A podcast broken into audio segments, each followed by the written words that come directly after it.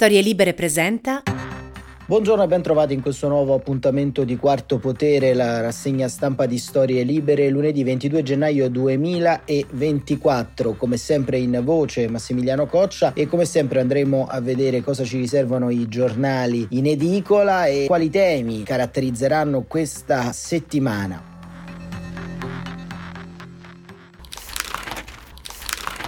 Vogliamo recuperare una interessante conversazione quest'oggi che si è svolta ieri sulle pagine della lettura, l'inserto culturale del Corriere della Sera, l'inserto culturale di domenica 21 gennaio su un tema che a mio avviso caratterizzerà un po' la giornata della memoria di quest'anno, ma soprattutto il dibattito intorno alla storia e alla memoria. È innegabile dire che la storia, ancora una volta in un momento così cardine per l'umanità, è materia abbastanza scottante, le varie interpretazioni storiche, l'attuale situazione in Medio Oriente, nel conflitto tra Israele e Hamas rinfocola ancora quella percezione intorno alla parola genocidio, intorno all'idea sostanziale che ci sia in atto da parte di Israele una sistematica opera di smantellamento etnico della popolazione palestinese nei territori della striscia di Gaza. Su questo ovviamente c'è un dibattito giuridico, c'è in corso una causa per genocidio incardinata dal Sudafrica e c'è in atto anche una campagna di analisi storica. Quest'oggi, proprio partendo da queste vicende aperte, la lettura pone un dialogo molto interessante, una conversazione molto interessante tra David Bidus Rossa, Gabriele Nissim e Ugo Volli, una conversazione a cura di Antonio Carioti, dal titolo Vuoti di memoria. E nell'occhiello alto leggiamo la scorsa settimana la lettura si è occupata della lingua dell'odio, cioè di come il linguaggio della politica, dei social, delle conversazioni private di una certa musica si sia riempito di violenza. Questa settimana, alla vigilia del giorno che ricorda la liberazione del campo di Auschwitz, dedichiamo le prime pagine a una delle più folli manifestazioni d'odio della storia e come viene costantemente elaborato quel ricordo. Carioti inizia così questo importante speciale veramente da conservare che trovate sulla lettura e scrive ha ancora un senso il giorno della memoria della Shoah fissato il 27 gennaio per celebrare la liberazione del lager di Auschwitz Auschwitz. Lo storico David Bitussa ha avanzato seri dubbi, considerando anche che il Parlamento europeo nel 2019 ha indicato un nuovo giorno celebrativo, il 23 agosto, in ricordo del patto nazi-sovietico di spartizione della Polonia siglato nel 1939. Per approfondire il tema abbiamo invitato a discutere con Bidussa Gabriele Nissim, presidente di Garivo, la Foresta dei Giusti, e Ugo Volli, autore del libro La Shoah e le sue radici, edito da Marcianum Press. E Nissim inizia questo dialogo ponendo, diciamo, una considerazione e dice: Per la prima volta la Shoah ha indotto a ragionare sul concetto di genocidio, una parola coniata dal giurista ebreo polacco Raphael Lemkin durante l'occupazione nazista del suo paese. È merito suo che nel 1948 le Nazioni Unite adottano una risoluzione contro il genocidio. In precedenza, lo sterminio etnico di massa, scrive Nissim, per esempio degli armeni, non aveva un nome. Intanto al processo di Norimberga si era stabilito il principio per cui chi compie crimini contro l'umanità non può giustificarsi dicendo di aver obbedito agli ordini. È da questi fatti che nasce la battaglia per la memoria della Shoah e il riconoscimento della responsabilità europea. Ricordo l'impegno di Primo Levi che ebbe difficoltà a pubblicare Se questo è un uomo, per molto tempo in Francia si ricordava Simone Weil che i resistenti erano dimenticati, i sopravvissuti della Shoah non avevano voce in capitolo e il processo di purificazione morale è stato eh, compiuto principalmente nei paesi ex comunisti dell'Est ed è invece quello di consapevolezza cominciato solo nei primi anni 70-80 e procede tuttora tra alti e bassi. Ecco, domanda Carioti, ma le destre xenofobe con la loro azione politica costante possono rimettere in campo politiche genocidarie? E oppure possono rimettere al centro il dibattito della memoria della Shoah? E Nissim scrive io non credo ai mai più. Penso che i genocidi facciano parte della storia e della natura umana e possano ripetersi. Nessuno si è sorpreso dell'invasione russa dell'Ucraina e siamo sorpresi delle stragi compiute da Hamas il 7 ottobre. Perciò è importante quando si parla di memoria dice Nissim e della Shoah porsi il problema della prevenzione e fa riferimento Carioti ancora alle risoluzioni del 23 agosto del 2019 del Parlamento europeo e dice ma può creare confusione in fatto di memoria? E Nissim dice quel documento voluto soprattutto dagli stati dell'est si proponeva di unire la condanna dei due totalitarismi, nazifascismo e comunismo, ma non intendeva mettere in secondo piano la Shoah. Tra l'altro nei paesi ex comunisti la guerra di Gaza non ha provocato l'ondata anti-ebraica che si è verificata in Occidente. Mi preoccuperei piuttosto di quello che accade in Russia, dove riaffiora l'antisemitismo e dove la memoria viene distorta al punto che Vladimir Putin afferma di voler denazificare l'Ucraina. E interviene Ugo Volli che dice il patto Molotov-Ribbentrop fu un passaggio determinante per la distruzione degli ebrei. Pochi giorni dopo la Germania invase la Polonia e cominciò lo sterminio degli ebrei. Non vedo la contraddizione tra il ricordo del trattato tra le due potenze totalitarie e quello della Shoah. Certo, la memoria del 23 agosto mette in crisi una certa idea del 27 gennaio. Visto che a liberare Auschwitz fu l'Armata Rossa, quella data sottolinea il contributo dell'Unione Sovietica alla sconfitta del Terzo Reich. Si oscura così il fatto che il regime sovietico aveva ereditato i pregiudizi antisemiti dall'impero zarista e che fino alla morte di Stalin e anche oltre ci furono persecuzioni contro gli ebrei. Aggiungo che l'Unione Sovietica, dopo il patto con la Germania, non accolse gli ebrei che fuggivano dalla parte della Polonia occupata dai tedeschi. Quindi il 23 agosto serve a ricordare la responsabilità di Stalin e il fatto che non fu solo l'Armata Rossa a interrompere lo sterminio. E su questo punto interviene Bidussa. I calendari civili, dice, non servono per stabilire la verità, ma per costruire una sensibilità pubblica. Di solito le feste nazionali sono istituite subito dopo i fatti, vale in Italia per il 4 novembre, fissato subito dopo la vittoria nella prima guerra mondiale, e per il 25 aprile. Perché invece il 27 gennaio viene istituito con oltre 50 anni di distanza? Perché si cerca di suscitare una religione civica dell'Europa, alla quale serve una data che non sia nazionale ma abbia valore universalistico. Il 27 gennaio non è un regalo agli ebrei, si rivolge all'intera umanità. E Carioti incalza, ma perché la decisione del 23 agosto le si contrapporrebbe? E Bidussa dice: Non ne contesto la legittimità, osservo però che corrisponde alla riscoperta di identità nazionali, quelle della Polonia e dei paesi baltici, che fanno i conti con un loro problema interno. A mio avviso, al centro delle celebrazioni del 27 gennaio non devono esserci le vittime. Come sosteneva lo storico Raoul Hilberg, l'attenzione deve piuttosto andare ai carnefici, da una parte e dall'altra agli spettatori, alla zona grigia, al comportamento delle società europee durante lo sterminio. Il 23 agosto invece è centrato sulle vittime, sui popoli che persero la libertà per via del patto Molotov-Ribbentrop. Peraltro anche le celebrazioni pubbliche del 27 gennaio hanno posto in primo piano le vittime, i sopravvissuti ai lager, invece di guardare alle condizioni sociali e culturali che avevano reso possibile la Shoah e il 23 agosto accentua questa prevalenza del vittimismo. Ecco, andando avanti, Carioti domanda a Volli, visto che si parla di una sorta di complicità, di ostilità all'interno delle società europee intorno all'ebraismo, e dice lei pensa che i residui di questa utilità permangono in Europa e Volli dice se nell'opinione pubblica tanti arrivano a credere che Israele uccida deliberatamente i bambini palestinesi è perché dietro queste convinzioni c'è una millenaria predicazione d'odio. La Shoah è unica come tutti gli eventi storici, ma non è isolata. È un episodio orribile dalle radici antiche che non sono state ancora recisse il che pone la necessità di compiere un lavoro educativo che finora è stato insufficiente, sottolinea Volli, nonostante le importanti prese di posizione della Chiesa cattolica e di altre istituzioni, nonostante il gesto di Willy Brandt che si inginocchiò per rendere omaggio ai caduti del ghetto di Varsavia, il fiume carsico dell'antisemitismo continua a scorrere e ogni tanto riemerge. E Bidussa sottolinea nella sua risposta successiva che dice allo stesso modo non entrava in memoria pubblica un libro come Modernità e Olocausto di Bauman in cui l'autore sostiene che i genocidi come la Shoah possono avvenire non perché gli uomini sono crudeli ma perché sono obbedienti. Il punto è se la coscienza individuale avverte la straordinarietà di quanto sta accadendo nel corso delle tappe intermedie di costruzione del nemico a cui faceva riferimento Nissim.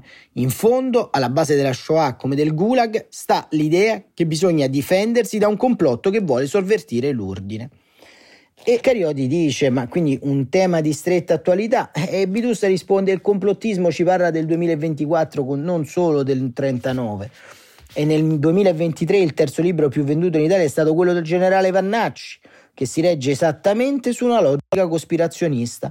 Se non vogliamo coltivare una memoria solo celebrativa, ma ragionare sulle falle mentali dei nostri contemporanei, la riflessione sul Gulag e sulla Shoah deve analizzare i meccanismi attraverso i quali, partendo dalla paura del nemico, si può costruire una politica. Ugo Volli interviene e dice: Quando però penso al leader del PC, Palmiro Togliatti, che al Ministero della Giustizia prende come capo di gabinetto Gaetano Azzariti, ex presidente del Tribunale della Razza, mi viene da concludere che ad accomunare i due totalitarismi non sia l'ossessione del complotto, ma l'odio per la democrazia. E Bidussa sottolinea, però, guarda, il riciclaggio di chi si era schierato col nazifascismo è un fenomeno generale, non solo italiano. E tra le tante scene che dominano la memoria del 45 c'è una che è rimasta nell'ombra, è entrata subito nell'immaginario collettivo, la caduta di Berlino. Sono molti anni dopo ci siamo ricordati di Auschwitz e della tragica fuga di massa dei tedeschi dell'est davanti a, all'avanzata sovietica, ma abbiamo ignorato per un tempo ben più lungo un altro episodio, la ribellione degli algerini contro il dominio francese nella regione di Setif, che venne repressa con un vasto spargimento di sangue nel maggio del 45. Secondo le autorità di Parigi le vittime furono 1500, secondo fonti algerine 45.000. Ci sono voluti 60 anni per raccontarci quell'evento, eppure una visione civile della memoria deve prendere in carico momenti gloriosi, ma anche quelli più bui, le atrocità compiute e non solo quelle subite. Purtroppo, dal momento che andiamo verso un clima politico in cui il sovranismo si rafforza, una ridiscussione delle malefatte delle singole nazioni sarà sempre meno possibile. E qui si arriva un po' adesso al cuore del problema ovvero la questione relativa al Gaza e quindi all'attuale vicenda in corso. Come si inserisce, chiede Carioti, in questo quadro la questione di Gaza con l'accusa di genocidio rivolta a Israele? E Nissim dice bisogna saper distinguere tra le varie fattispecie di crimini. In materia c'è una grande confusione alimentata ancora prima di Gaza dalla guerra in Ucraina. Putin ha sostenuto che in Donbass era in corso un genocidio. Ma cos'è un genocidio? Secondo Lenky è un'azione intenzionale volta alla distruzione totale o parziale di un popolo. E a questo punto mi domando perché l'attacco sferato del 7 ottobre da Hamas non sia stato denunciato come un tale tentativo genocidario, benché fosse un'aggressione rivolta apertamente alla distruzione degli ebrei, molto somigliante al massacro dei musulmani in Bosnia compiuto a Srebrenica nel 1995, che è stato definito genocidio dalla Corte internazionale di giustizia dell'AIA. E Carioti sottolinea però oggi invece sotto accusa Israele. A Gaza, dice Nissim, si combatte una guerra come quelle del Vietnam o dell'Afghanistan. Nel corso dell'operazione militare israeliana possiamo essere stati commessi crimini di guerra, che però sono una cosa ben diversa da un genocidio. Nei conflitti armati le atrocità sono frequenti, ma definire l'offensiva in corso a Gaza un genocidio, come fa l'atto d'accusa presentato dal Sudafrica all'AIA, è una grave distorsione. Purtroppo sta riemergendo un modo di ragionare per cui certo i nazisti hanno sterminato gli ebrei, però di qualcosa quegli stessi ebrei dovevano pure essere colpevoli. E la guerra di Gaza ne sarà la prova? chiede Carioti. E Nessim continua: sì, viene usata per instillare il dubbio che gli ebrei in fondo abbiano meritato le persecuzioni. Anni fa una suora cattolica mi accompagnò in visita ad Auschwitz. In quel momento il campo era chiuso, ma lei mi fece entrare lo stesso e mi mostrò le diverse strutture del lager. Alla fine mi disse: come possiamo spiegare tutto ciò? Forse qualche colpa gli ebrei l'avevano. Anche quando le rettrici di tre grandi università americane interpellate circa l'invocazione a distruggere Israele da parte dei loro studenti rispondono evocando il contesto, il sottofondo delle loro parole è appunto l'idea che gli ebrei siano colpevoli.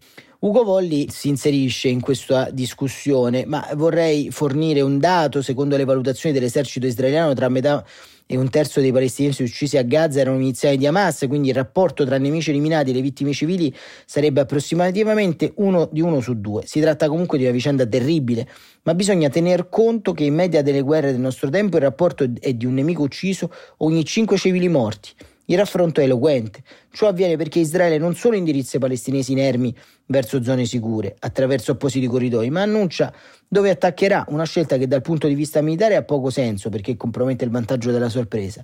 Quindi siamo di fronte alla proiezione del concetto di genocidio su dati che non la giustificano, dice Volli.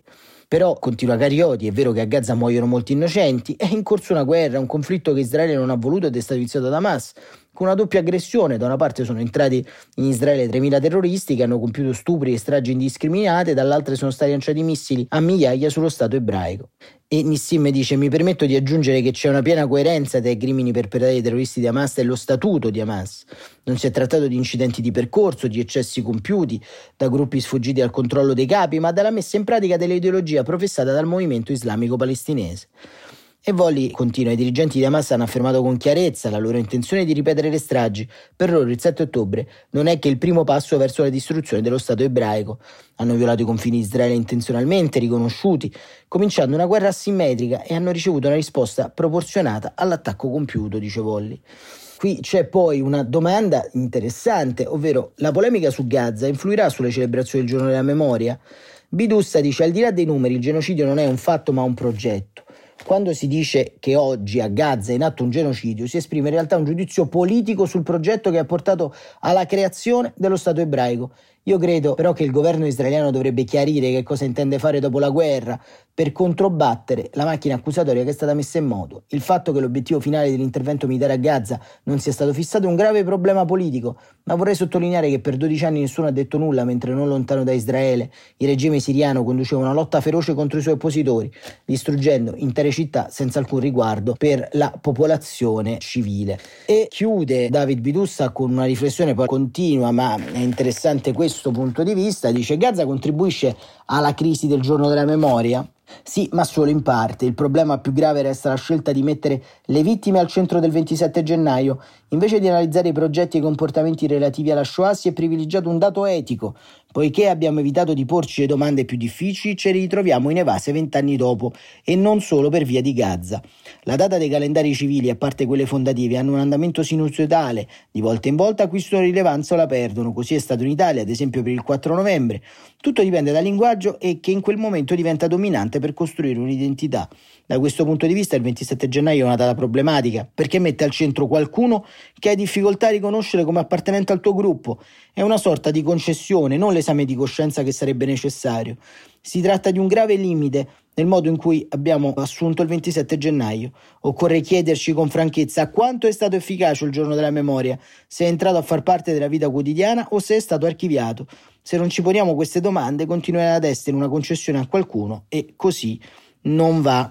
Questo dialogo su cui abbiamo dedicato parte importante della rassegna stampa di oggi è un tema che sicuramente animerà nelle prossime ore il dibattito pubblico, soprattutto a sinistra, ma eh, mi preme dire una cosa, la eh, contrapposizione storica, la sovrapposizione storica che viene ciclicamente fatta rispetto ai fatti di attualità con appunto avvenimenti accaduti in contesti distanti è senza dubbio un esercizio errato nella sua concezione ed è un esercizio soprattutto che tende ad essere fatto da quei paesi con una scarsa cultura liberale. Mi spiego meglio, il genocidio nella sua forma, al di là dell'inquadramento che sta assumendo nel dibattito intorno a Gaza, si è verificato molte volte nella storia dell'umanità ed è ancora in corso in molte parti del mondo.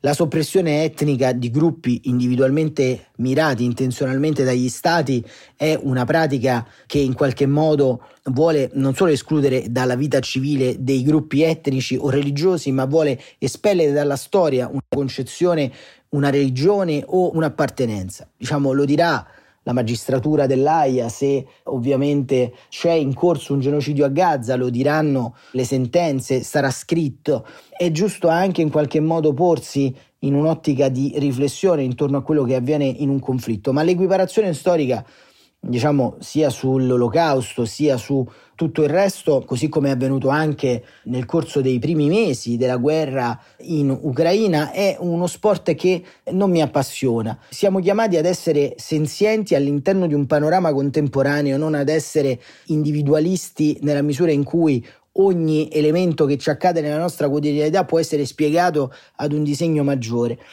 E forse, e forse il senso anche di una lettura storica delle pagine dei quotidiani e dei giornali a questo punto di caduta, cioè comprendere che quello che viviamo è già stato vissuto altre volte, ma le condizioni che ci portano a vivere determinati effetti storici su di noi cambiano, cambiano in base ai contesti, cambiano in base alle persone che animano la storia.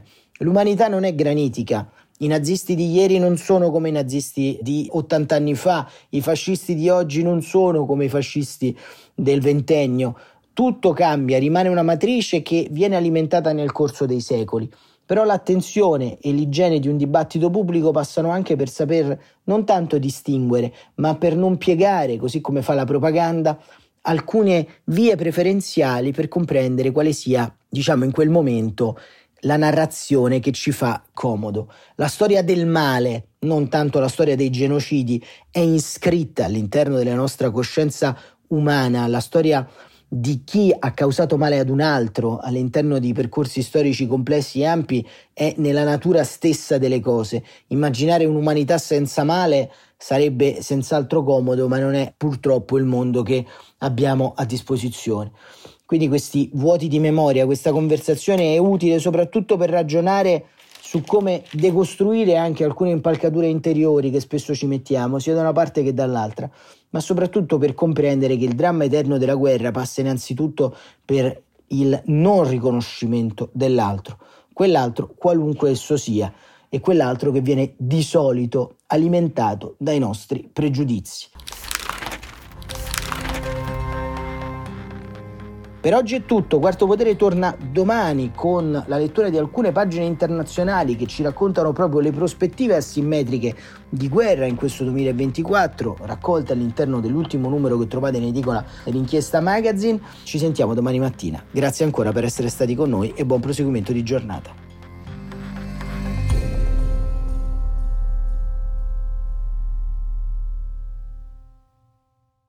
Una produzione storielibere.fm di Gianandrea Cerone e Rossana De Michele. Coordinamento editoriale Guido Guenci.